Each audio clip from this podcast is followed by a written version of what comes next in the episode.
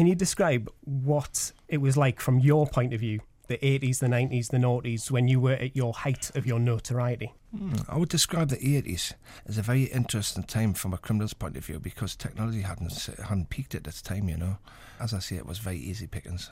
Easy pickings? How can you explain that? As a criminal's point of view, it was, as I say, technology hadn't peaked at this, this like it is today. Cameras, you know, and different things like that, and mobile phones, basically, you know. So when you look at what you, what was happening in the 80s compared to what, what's happening now, are you a bit more pleased that you were around in the 80s? Um, I'm glad I, I lived the life I did in the 80s, you know, there's no getting away from it. It was a very interesting life. I look at people today and um, they're not the same as what we were, you know, then. And that's the thing, you were a different breed, so to speak. Even Northumbria Police have said that we're dealing with a different type of criminal when it came to the Sayers. What was that like from your point of view when you hear the police saying stuff like this? What what goes through your mind? Really, I wasn't really interested, and, and to be honest, when I heard things like that, as a criminal's point of view, it was the last thing I wanted to hear because then I was becoming high profile, and that's something as a criminal, so it's no good to you. How did you try to stay under the radar, so to speak? I just keep a low profile, you know, like uh, not standoutish, no tattoos, no flash cars, just not very loud, you know. And was there a time when you were at the height when Northumbria police were after you? Was there a time when you thought, I'm untouchable, no one can get us? No, never, never. And when it comes to the stories that are in your book, is there any that you can share with me that aren't going to give too much away for the listeners? Yes, I could, yeah, yeah. It's an interesting little story. Um, I've done some good. There's, there's not all bad in the book, you know, there's little bits of good things, you know. On one occasion, um, I had uh, been sitting in the house and I had I'd read a, read a newspaper and I had seen that, that something had been stolen from a church, St Nicholas's Cathedral. Well, the following day I walked in at a local pub and I seen this person in the corner with this thing what I recognised from the paper, you know, this religious artefact. So I had a little look at it and I realised what he was doing. It was like some precious stones on it and he was taking them off, you know. So we came to an understanding. I left with the thing and he left unhappy and I handed it back into the church. So, in a way, being a Sayers can be a good thing at sometimes. Yes, it can. Yes, it can, yeah. What are some of the times when it hasn't been a good time? What are some of the times when the Sayers name has kind of, your reputation has preceded you? Every time I get sentenced to court, I get excessive sentences.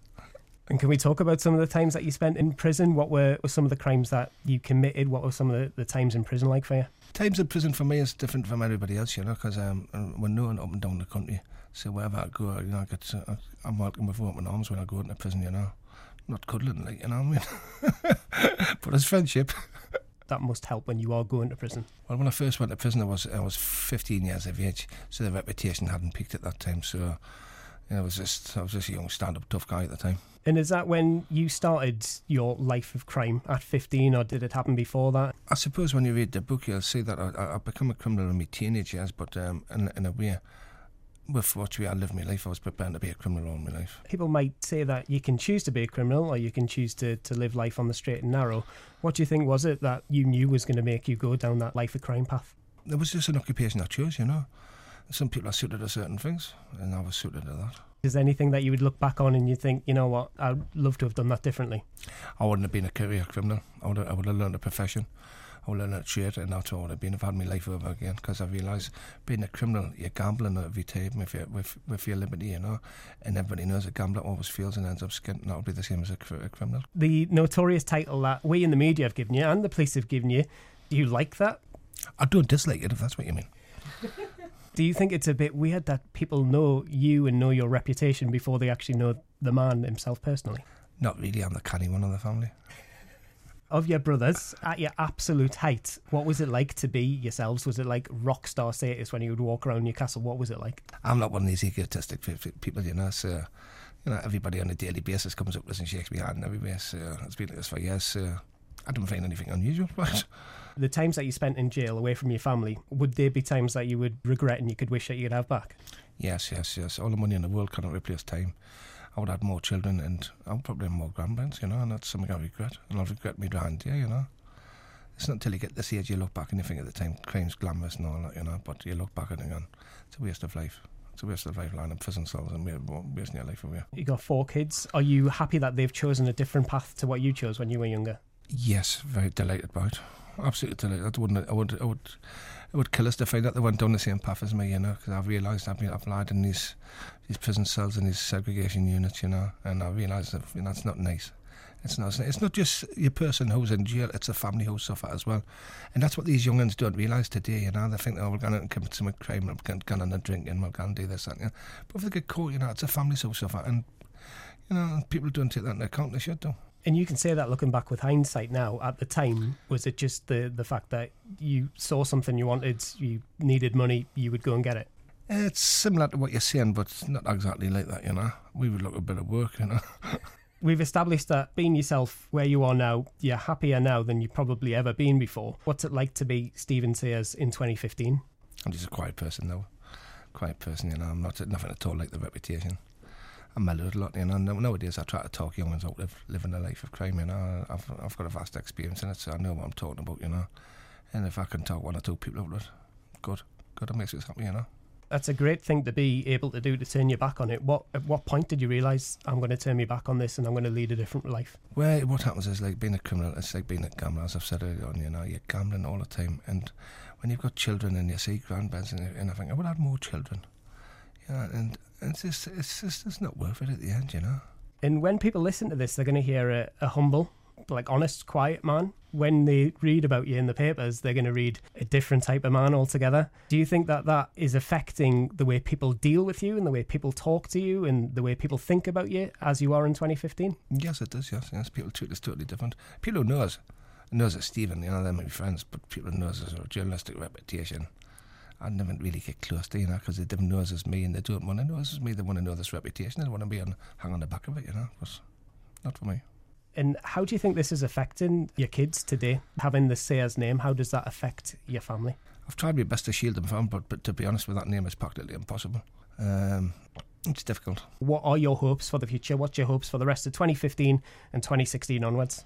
I just want to live an honest life, you know. Change my ways around, be left alone by Northumbria Police. On to the book then. When I read it, what am I going to feel? I'm going to be shocked. Am I going to be excited? Am I going to be saddened? How's it going to make us feel? I don't know what you're going to feel because it's got that many different emotions you're going to go through. You know, there's happiness, there's sad, there's there's crime. You know, there's there's one or two tears. Do you think it's a bit strange that people find reading crime stories and reading about families like this is? Do you think that's a bit strange that people find that fascinating, or do you think it's just part of our nature that we want to know what the underbelly's like? If you look at crime films, they're very very popular. If you look at the Goodfellas, Scarface, Godfather, people's interested by crime. It's just a way of life, you know. It's just people. I think it gives them a little escape for that short time, you know. Can you tell us about the foreword in the book? Who's written that and what's that about? Yes, yes, yes. We've had um, we've had one or two people interesting characters from down London. Um, we've had Freddie Foreman. He's put a bit in. We've had Eddie Richardson. We've had uh, Charlie Bronson. We've had Dave Courtney. We've had the Frasers family. Um, we've had the Pyle family. The people who are notorious around the UK have wrote a little bit for your book. Does that make you feel proud? Mm, if I sell few books over it, I would, yes. We're also doing a DVD. We're being filmed for that as it is at the moment. Can you tell us a bit more about the DVD? Yes, it's it's got it's got some points where the book have missed out. You know. Um, there was too much to put in one book, to be honest, you know. The other thing that I read recently was about Charlie Bronson sending you a letter from prison. Can you tell us about that letter and what it was like reading it? Yeah, it was interesting, you know. Now Charlie, well, met him in the jail, you know. Um, it was nice to get a bit of support off the man, you know. The man's trying to get, he's trying to get his freedom, you know, and I think he served long, long enough in, in prison. He's got his own Facebook now. If anybody to get in touch with him, it's in, in Charlie's corner. If anybody wants to try and help him. When you were in jail and like Charlie Bronson was in jail, what is it like? Yeah, you've got to understand. You know, me, me, my brothers have served over fifty years imprisonment between me. You know, so uh, yes, we're all known up and down the country. There's in the prison cell where probably haven't been mentioned, and you know. If we go back to the people who wrote a foreword onto your book, Paul Ferris, the notorious Glasgow gangster, could you tell us a little bit more about Paul, how you know him, or, or any stories that you've got with him? Yes, Paul's a very good friend of mine. We met, we met, we met in Frankland Prison a long time ago, you know. We used to eat together. Um, actually, was one day there was me, me brother Michael, Charlie Creer, and Paul Ferris were all having a meal, and the governor walked past and he says, If the devil could cast his net, I thought very appropriate words. Very appropriate. I mean, that just just that thought alone of you, you three sitting down. I mean, can you tell us what you were talking about? With dinner. and was it a nice meal? But I was a good cook. We've got the book coming up. We've got a DVD coming up. But where where can people go and get them if they want to buy these? Yeah, you can buy the DVD from www.media-arts.co.uk. The book can be bought on www.thisyears.co.uk. And you're getting quite savvy with the technology. I see you've got a Twitter account as well. My daughter uses them for us, I kind of do them.